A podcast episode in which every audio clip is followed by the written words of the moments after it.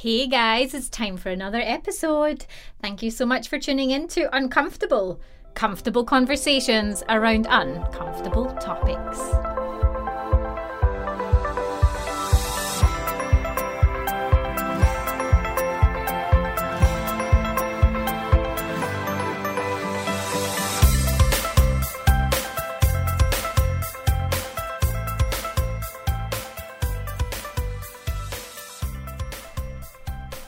Hello and thanks for tuning into the Uncomfortable podcast. I'm your host, Debbie Roach, and today I chat to Laurie Coquera, who a few years back called off her wedding.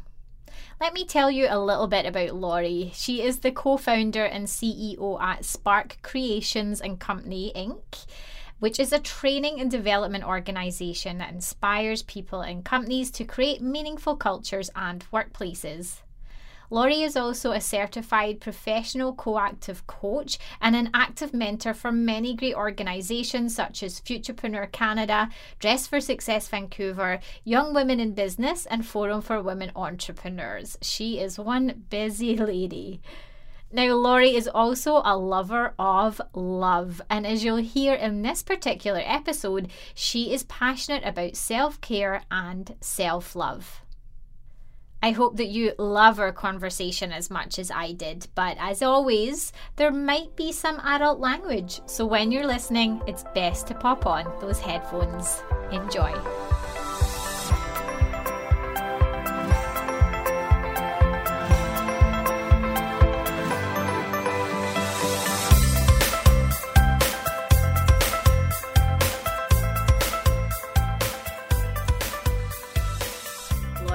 So much for joining me on the Uncomfortable podcast. Thank you so much for having me. I'm already uncomfortable and we haven't even started. It's like, oh God, yeah. oh God, what's going to happen? It's all good. The premise is to have comfortable conversations around uncomfortable topics. And the topic that you actually had suggested to me is incredibly interesting, I think, for anyone in a relationship, which is pretty much most people. Mm-hmm. So why don't you walk us through the story of calling off your wedding? Where do I start with that? And I love that we're talking about it because it is about relationships, whether you're calling off, your job or breaking up or ending kind of that. It was about ending the relationship that was really scary. And I think the big part of calling off a wedding is that you have so much already invested in it. You've got the ring, you've got everything booked and the invitations, and everyone's excited. Like, people get excited about a wedding, and then you decide, this is not something I actually want to do. So leading up to that, I wonder if I should maybe talk a little bit about like my relationship with him. Yeah. So I was in a relationship before, and then I had gone through a really bad divorce. And that divorce, was so hard. It brought me to a level in my life that I never experienced it. Mm-hmm. But what came out of it is that we created Spark, because I went to see a coach, learn more about myself, and through that experience we created the women's retreat and all of that. But before that happened, I had a year off and I just really wanted to spend time with myself. And then there was this wonderful guy that came along, and he kind of just came at that time where, I was still learning about myself. We hadn't really started Spark. Like, I was in this moment of just self-discovery.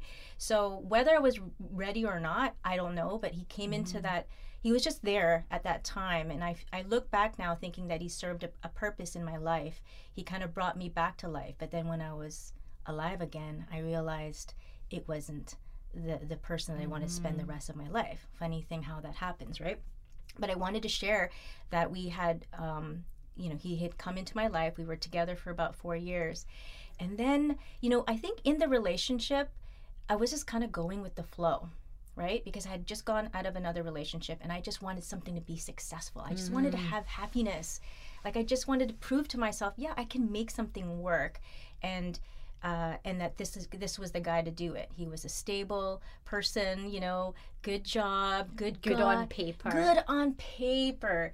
And you know, when I even think about him now, he's still a really amazing human being and came from a really good family. And I fell in love with the family unit and just the stability of it all and the strong foundation because of coming from my past. So all of that looked really nice on paper, but also felt good.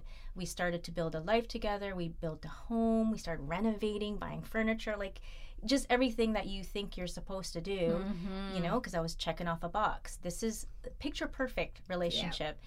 Yeah. And then the moment came, and then he asked me to marry me, right? The thing that was so funny is that up until then, I was always like, when are we going to get married? When are we going to get married? Because I'm also the kind of person that felt that I needed this label or this thing that needed to be done in order for me to feel secure, because I'd come from a broken relationship. And for me at that time felt like, well, the next thing would be to get married, have a baby, you know, move. He wasn't ready to have a baby. I could have skipped the whole marriage thing because I had already gone through it. He's like, nope, we got to do it the right way. So I finally waited up until, you know, 4 years. But then the moment that he asked me, something changed. How did you feel? Do you remember how you felt in that moment? I really felt nothing. This is the thing. Like I was reflecting on why am I not excited about it?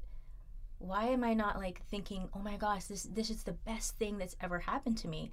Instead, I just didn't feel anything. It was just this indifference. And that made me curious. Like I should really be like calling everyone, being really excited and really sharing with the world. And there was hesitation there. And that's when I started to think, okay, why is this happening? Why am I feeling this way? And that's when things started to, you know, I started to see signs in myself of not moving as fast into the planning, not wanting to send the invitations, not wanting to, you know, get a dress, like everything that a lot of people dream about doing. Totally. Right? Yeah. So you said yes, I'm assuming, because then you did go on to do the preparation. I did. So the way that he asked me, we were in Mexico on a trip, and I didn't have a clue that he was going to ask me during that time, which is kind of weird because sometimes I'm you know, I kind of just like was waiting. Maybe this is the moment, right? Like some people get really excited and they're always like, oh, you know, he looks like he's nervous, or, you know, I'm always usually, but this time I didn't, because we were about to go on a zip line, and this is the longest zip line that you could do in this part of Mexico. So we were doing it together because this is a couple's one, and they're strapping us on, and I still don't notice anything about him as he's preparing, but apparently at this time he's already signaling, he's already telling the people that he's going to do this, and I had no clue. I'm just like in the moment, just getting strapped on onto this harness, and we're going to do this zip line. So we're going down the zip line, and it's super loud. It's like, you know, it's like ringing in the ear, and he's like, will you marry me? And I'm like, what? He goes, will you marry me? I'm like, what? And then I was like, oh my God. And then by that time, I haven't even answered yet. We hit the end of the zip line, and went a boom, like we kind of like crashed into it. And then I'm still in shock. They you know, they took us down, and he's like, so? I said, yes. You know, like, it's like so weird that you're asking me, and we're on the zip line. I'm like, oh, and then everybody kind of clapped, and then we kind of went down, and I was like, oh my gosh, did it really happen? And there was no ring. Because the ring was going to be when we get back home. Of course, I don't think you want to pull out a ring on a zip line. I know. Yeah. You don't want to do that, but even after the zip line, like, he didn't bring anything kind of expensive, right? Fair enough. Sure. So that's kind of how it happened. And so it was a shock, and then it sunk in, and then that's when it started to feel not so good. And this is what I'm realizing with something like this, is that I didn't really know that it wasn't right for me until he asked. That's really interesting. Yeah, because I'm thinking, like, had he not asked me to marry him, and we just kept going the way we would in our life, would I still be with him? Yeah. It had to be this big question for something to sort of shake me in my core to realize, wait a minute, are you really ready to jump out of that plane or, you know, step into this marriage? It's like the level of commitment kind of just stepped up. Exactly. You weren't ready for that. Yes. So you kind of went on to continue planning. the wedding. Mm-hmm. And then at what point, how close to the wedding were you when you thought, okay, no, I need to stop this now? Yeah. So we got engaged in October, and then, you know, things started to fall into place. You know, his mom was really, my future mother-in-law was really involved. And the funny thing is I had experienced something similar in my previous marriage, because both of them were Filipino as well. Okay. And traditionally and culturally, mothers-in-laws, and my mom could have been involved too, but she's not a traditional Filipino mom. Yeah. She's like, you don't have to get married, you don't have to have kids. Like, she's so completely the opposite. But these two were really involved in wanting to have it a certain way. Mm. And I think that also triggered something in me, thinking, oh my gosh, like I had that feeling when I first got married that I probably shouldn't have gone through it, but I still went through it because the invitations were out. And like, we were spending all this money, so we have to go through it. Mm-hmm. And here I am again in the same scenario, and I could go through it again like everyone else and like I did the first time, or I can actually stand up for myself and do what's right and feels good for me. But to get from that feeling of uncertainty to like certainty that I was going to make that decision took a while. It took a while of me avoiding a lot of different activities that were wedding activities. Like, the mom was like, when are you gonna get the wedding dress? I'm like, I'm getting it today. I'm gonna go this weekend. When are you sending the invitations? And when did it, like, so there was so much of follow-up, and I knew my resistance was just getting stronger and stronger. So there was a moment, actually, I went through my coach training, and it's from the CTI, the Coach Training Institute. Okay. And it was in one of those weekends where one of the master coaches had me come up to the front of the room, and they were going to do a demo, and everyone could feel that something was up with me. So they're like, we want Laurie to be up in the front. So they kind of voluntold me, you're going to be that person. They're like, okay, fine. So I sit in there, and she's like sitting across from me just like you are, and she's a master coach, and she's going to do this little kind of experiment, not like an actual approach, right? Mm-hmm. Methodology, which is called process, which is really about metaphors and really embodying it. So she goes through this metaphor, and she's starting to feel that, like, maybe describe how you're feeling. I said, I feel like I'm in this cocoon, and I've been healing in this cocoon, but now I'm like transforming into a butterfly, and I want to just break out. She goes, show me you want to break out of it. I'm like, so I kind of like punched in the air, like as if I'm pretending I'm trying to get out of this cocoon. And then she's like, step out of the cocoon. So I step out of the cocoon, and right now all my coach students, the people that I'm taking the program with, are sitting on the ground like a kindergarten school, listening. Like, they're just waiting to see what's going on, right? Yeah. So I'm breaking out, and she said, what do you want to do now? I said, I feel, well, she goes, how do you feel? I said, I feel free. And what do you want to do now? I said, I need to call off my wedding. Oh shit, yeah. That was the moment that I had realized that the metaphor of me breaking out of the cocoon, and that guy, I was going to say his name, that guy that I was with had been healing me. He was like my cocoon. Mm-hmm. But now I was ready to break out of the cocoon, spread my wings, but I was now in a kind of a different place, that I'm a different person now. And so it's like you said, he came into your life for a reason. Yeah, he did at that moment. I wasn't even, because I wasn't quite ready when he came into my life, and I think I sort of just thought, well, he's a good person, and he's, you know, he's going to take care of me. I have nothing to worry about. He's completely the opposite of the other person, and reliable, dependable. Why wouldn't I marry this guy? Right. It's like you have to convince yourself. But I had to convince myself. I never really had the butterflies as I had in previous relationships. This one sort of just like, oh, well, it's good. You know, it's a good thing. I might as well just kind of go with it. And sometimes that's what happens. You get used to a job or a relationship or a friendship where everything just seems kind of good. It's not exciting, but it's just, you know, good. Nothing's bad. We never fought or anything. But so some people will have a really good life in that and continue on to that. Or for me at that time, I realized I wanted so much more, and I wanted to do so much more. So I knew he wasn't the right one for that. Yeah. So then you had to tell him.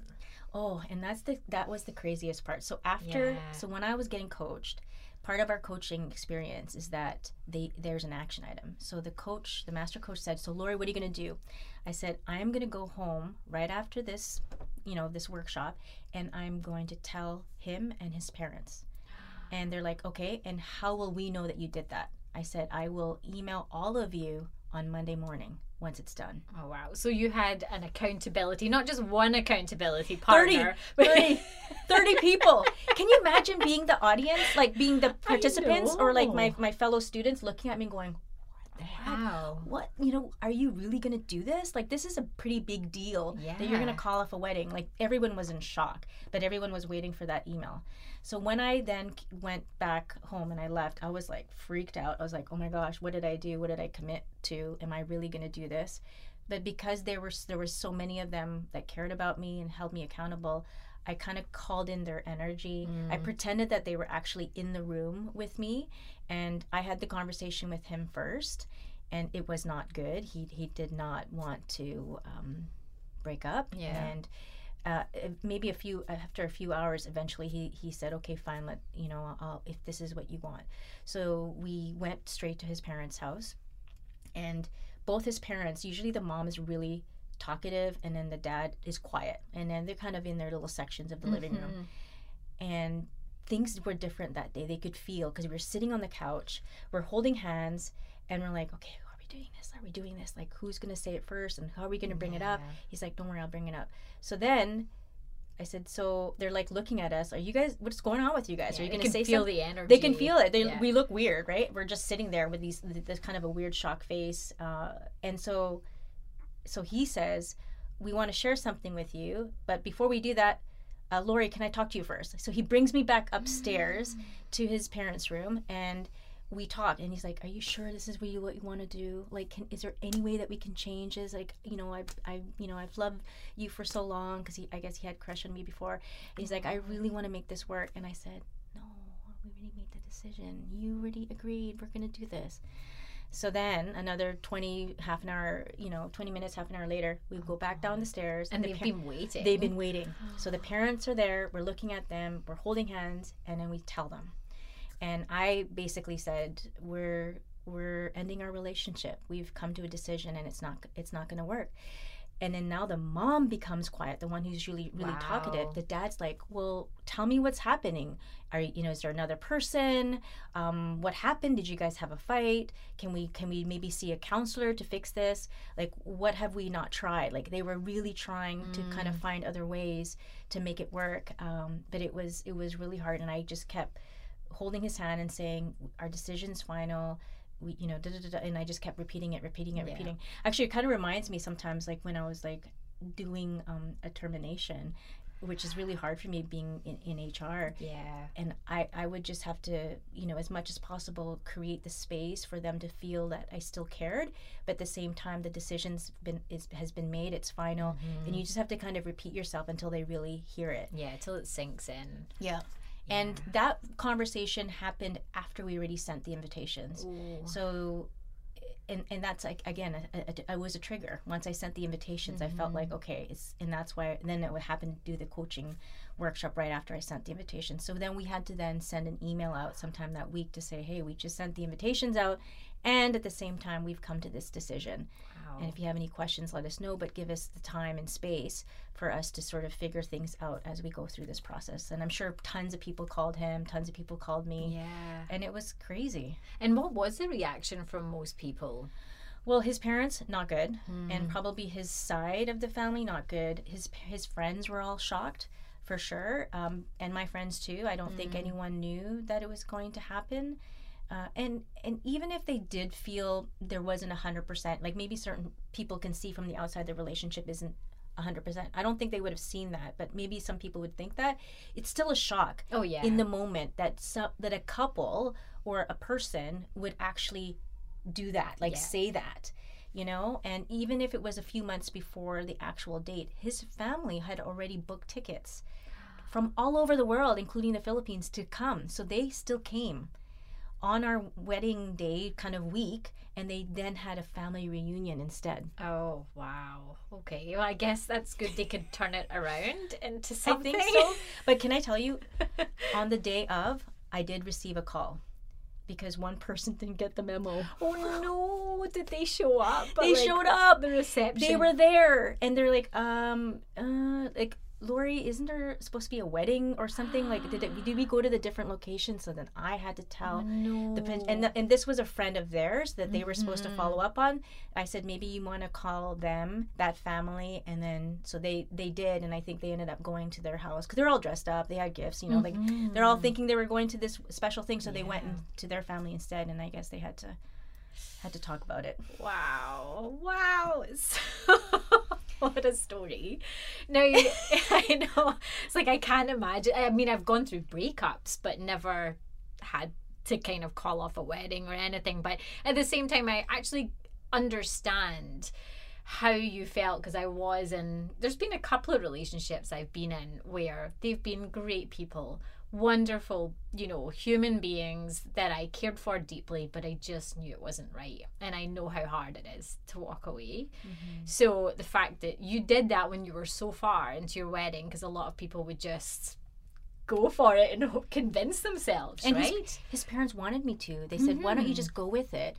Give it a year. And I said, so what about if I then break up after a year? Don't you think that that's worse? That we went through the whole process and then I go through a divorce? Yeah. And that's not fair on him either, or you. It's not fair on either of you. And that's something I always thought, you know, when I went through a breakup, when I kind of realized, and there's been times it's taken me years to break up with someone, again, because I felt they're good on paper. I've convinced myself. And once I do it, I'm like, why didn't I do that earlier? Because I feel like I put that person through years of me not really fully being in love with them, and that's not fair. It wasn't fair to them. So how did you feel once you had told him? I felt awful. You know, I still feel awful, like, today. I mean, it's been 7 years, because that was in 2012. And it's still, you know, I still think about how I hurt him and how I hurt his family. And at the same time, I could have hurt myself too. And I've already done that the first time. So while I still have, you know, sometimes the feelings of guilt and shame and embarrassing my mom and my dad, like I was representing my family too, and they felt bad that their daughter was doing this to this family. And it was known in the community, like their community in the Filipino community in Vancouver is quite small. So people started to talk about that. And that's the worst thing that you ever want to do, especially in our culture, is to have done something where like everybody knows about it. And now I'm kind of, you know, known as this person that would have done that to somebody, and it's not good. And so, but at the same time, I had I not done that, I probably wouldn't have quit my job and started Spark and gone all in. Yeah. That moment when I had the courage to choose me over pleasing everyone else gave me the strength to do like almost everything that I've done so far. Wow. Yeah, it was a very pivotal moment, because I had so much regret the first time, not calling off the wedding the first time, and going through that experience, even though I know in hindsight that was actually, I had to go through that for me to be where I am today. It was still really difficult, but it's hard to make a decision when you want to please, or you don't want to hurt anybody, or you don't want to let down anyone. It's a huge lesson in boundary setting. Yes, I think. Yes. I myself am a people pleaser, so I understand that just kind of you're concerned. You don't want people upset, hurt. You want to do everything to not let that happen, but sometimes you just have to put yourself first. And that's why I'm writing that in that book. Yes, and so you are writing your book. Are you still calling it Love? Yeah, Love. It's still it's called Love First. The rest will follow. And this is a great example of when I loved myself first, and not to feel bad about it, because a lot of the lessons that I think we've shared along the way in the past is, if you take care of yourself first, it might seem selfish in a way, or that you're only thinking about yourself versus other people. I want to somehow reframe that, where it's not that you were being selfish. It's actually, if you take care of yourself and you love yourself and you lead from that place, then you get to show up more authentically and in a more kind of stronger, more confident person. And that's what people want to see in all areas of their life. We don't want to see someone who is second guessing or doubting or holding back. Mm-hmm. And loving first is really about that. And so that's going to be in the book. And I love that you were saying that, right? That's when you loved yourself first. Yeah. And that's the reason why I wanted to share that in the book. So when are you hoping for your book? I know you're still writing. Well, I restructured it. So I had to go through different phases. Actually, the first book that I wrote, I completed it.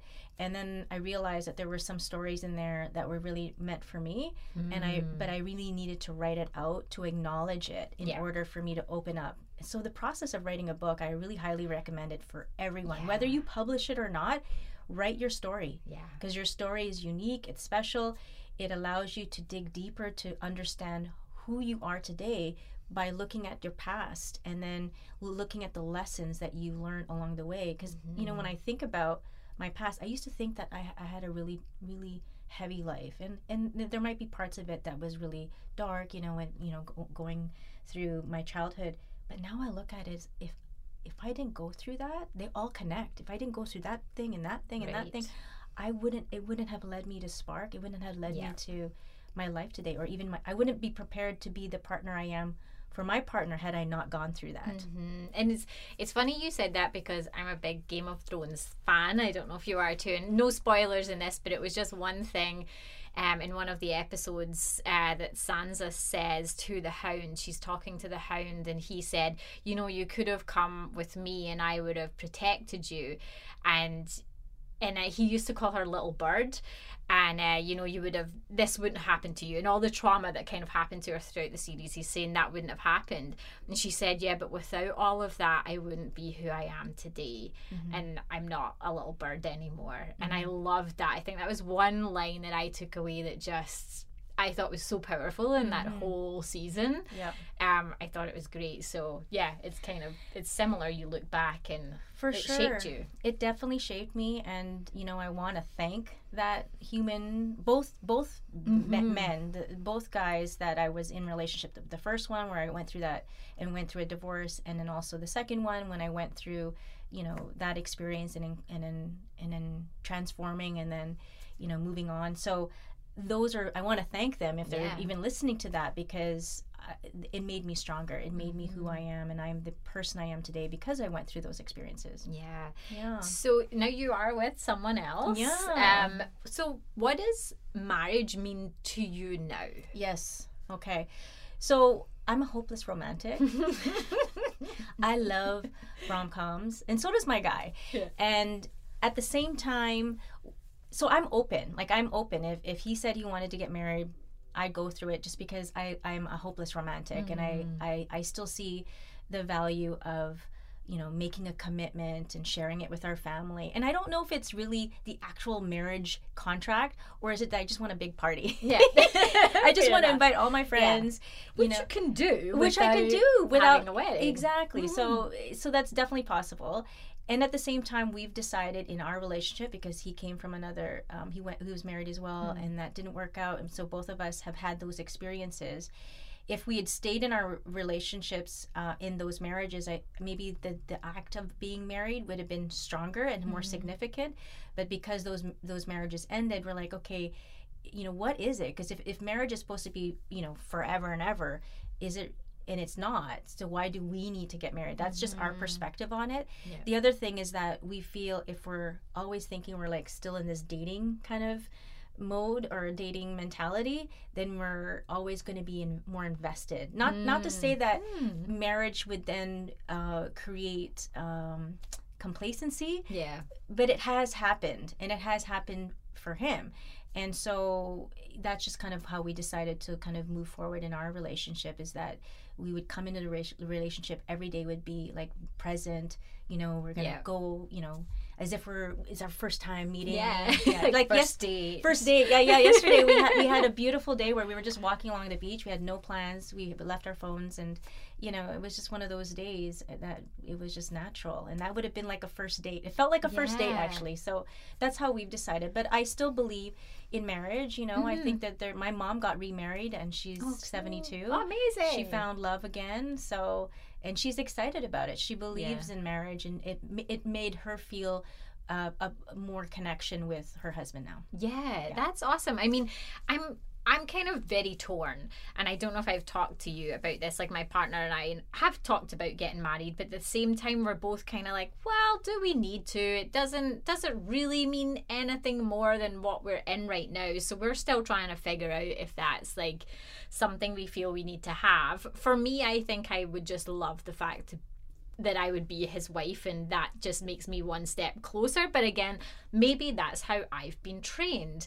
which kind of brings me to like the next point. And you know, when you were talking about I wanted to get married and like check off that box because it was a status thing and that's how I felt, like, do you think your mindset now has changed from back then, when you had probably, you know, just kind of gone by how society views women and what we should think and should do, to now being kind of more free and open and, you know, not really caring what other people think? Yes, definitely. All of that. Yeah. Yeah. It's exactly what you were sharing, because I also grew up in an environment as a little girl that one day I was going to get married. Right? It's I don't know what age they start talking about marriage, but it's always been something that I always knew that someday I would get married, I would get into a relationship, you know, maybe date, and then after I finished school, I would, you know, get my degree and then marry someone, get a house, then have a baby. And it's so strong in our culture, in our people that I'm in growing up with, that every time I went to a party, they're like, when are you going to get engaged? Mm-hmm. First of all, it's like, when are you going to school? What are you then taking in school? When are you graduating? Then, you know, who are you dating? When are you going to get married? And once you get married, when are you going to have a baby? Yeah. It's just like constant, and it's just, and how do you break free from that? Yes. And me calling off the wedding was an opening, because my mom didn't want me to quit my job either, after being there for 8 years, to start a new business. And that first year that I had the business, we didn't, you know, it didn't go so well. It almost took another job. I even had to borrow money from my mom. So she's like, I told you shouldn't have quit your job. Why would you do that? And then so it's constantly having to prove that this not normal, but I guess what society considered as this blueprint of a life, this path, that there's other ways to do that. And I think that's what the day and age is today. It's like, you know, we've got pronouns now.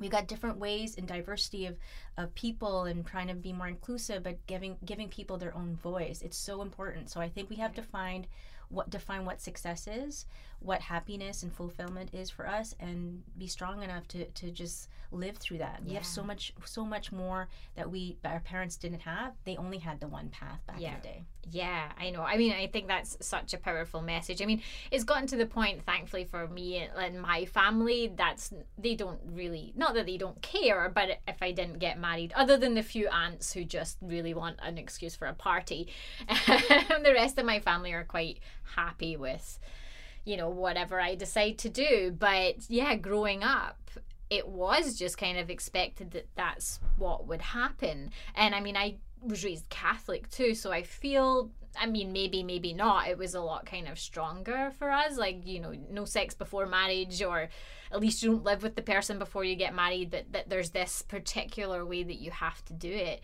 And I finally kind of realized that was bullshit for me.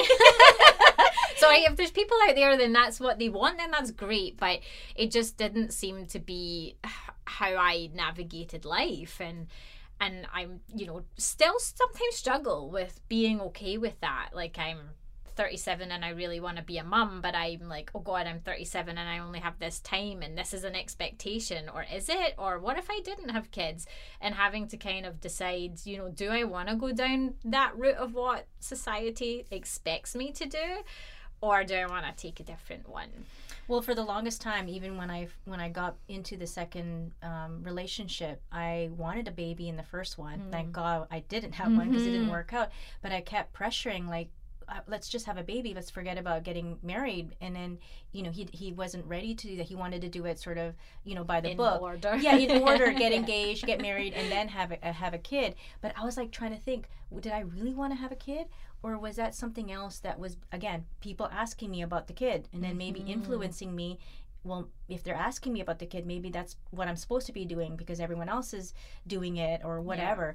Yeah. And so I feel you, because I think it's a genetic thing. I think there's some generational genetic thing that's been passed on to us. Because I still have moments, even in my current relationship, I'm like, why aren't we married? Like, everyone else is getting married. Yeah. Like, shouldn't we get married? And then you know, we'd have this long conversation, but we already talked about it. I'm like, you know what, you're right.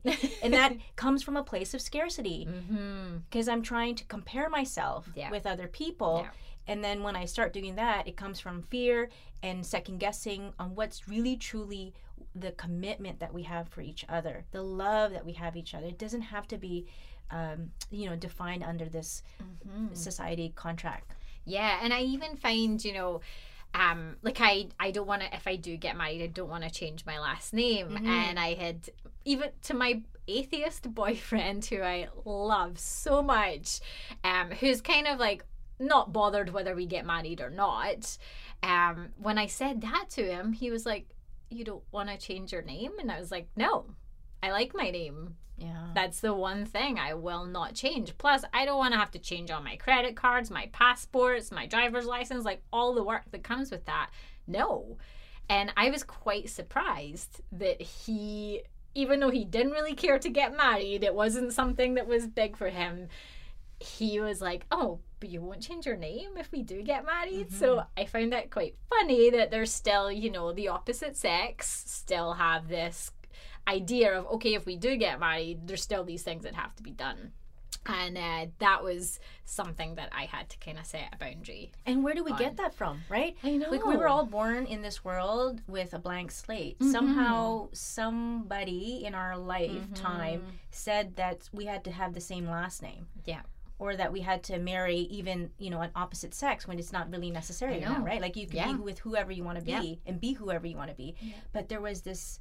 Yeah, it was such a strong, someone, something or someone or a group of people influenced us, or we saw it on TV or a movie. Yeah, right. You know? Well, I mean, you've got what, Say Yes to the Dress, all these, you know, relationship reality TV shows that people love. And I mean, okay, it's fun to watch, I won't lie, but I think that we don't realize how much that kind of sticks in our brain and like plants unconsciously. Seed. Subconscious part of our brain. Yeah. It's quite frightening. Yeah. Well, that's why we talk about biases, right? We don't even know all the biases that we have. That's a bias to say, oh, I'm supposed to change, you know, my last name or the opposite. Yeah. So, and that's the tricky part, because everyone is so different in how. But I think for me, it's just, it's more checking in to see who you are and what you want in your life, right? Learning more about your values, and then hopefully having the courage to have conversations, and let's just talk about it. Why is that important to you?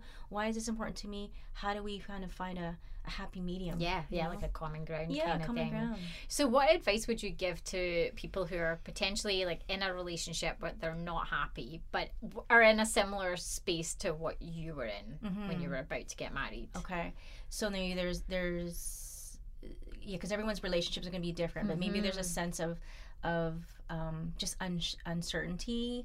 Maybe you're feeling a little bit doubtful, and I know a lot of people coming, you know, they come, I don't know if there's a 7-year itch or whatever, but there's sometimes people get into a relationship and they start to kind of question, and it's natural. Let's just say first of all that it's natural for you to check in all the time to see if the decisions that you're making or the people that you're with or the even friends that you're surrounding yourself with are still lifting you up, that still bring you joy, that still fulfill you.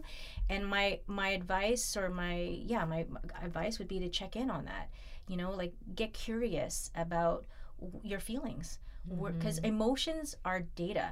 They're information that we don't need to react to everything. We just have to go, oh, I am not wanting to send that invitation. Why is that? Why don't I want to go to that, you know, search for wedding dresses? Or why am I not as excited to go see his family for a family dinner? Like, just get curious about it. And then if there is someone that you care about, that you trust, that you can have a conversation with, I mean, I would suggest having the conversation with your partner. Yeah.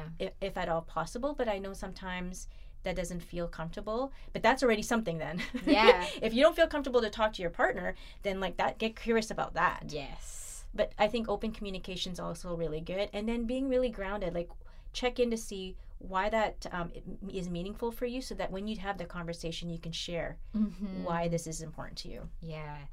No, I think that's really powerful. Curious to know, did you have someone that you had talked to prior to, other than your coaching group, even prior to that? Was there any of your friends or family that kind of knew that you weren't 100%? Yeah, I did talk to my mentor. And I can't remember if I talked to her before or after. I feel like it probably was around the same time, or maybe even that same week. It seemed that it was kind of bubbling. And she came in, and, you know, I meet with her often. She's been my mentor forever, Stephanie Milliken, love you. And I started to share, but I didn't know what I wanted to share. And I was kind of saying, well, you know, I'm not sure. And she's like, can I tell you that I called off my wedding? And I was like, oh, so it's possible? I know someone that's actually done it. Yeah. And she's survived, and she's okay, and she's with, you know, the love of her life.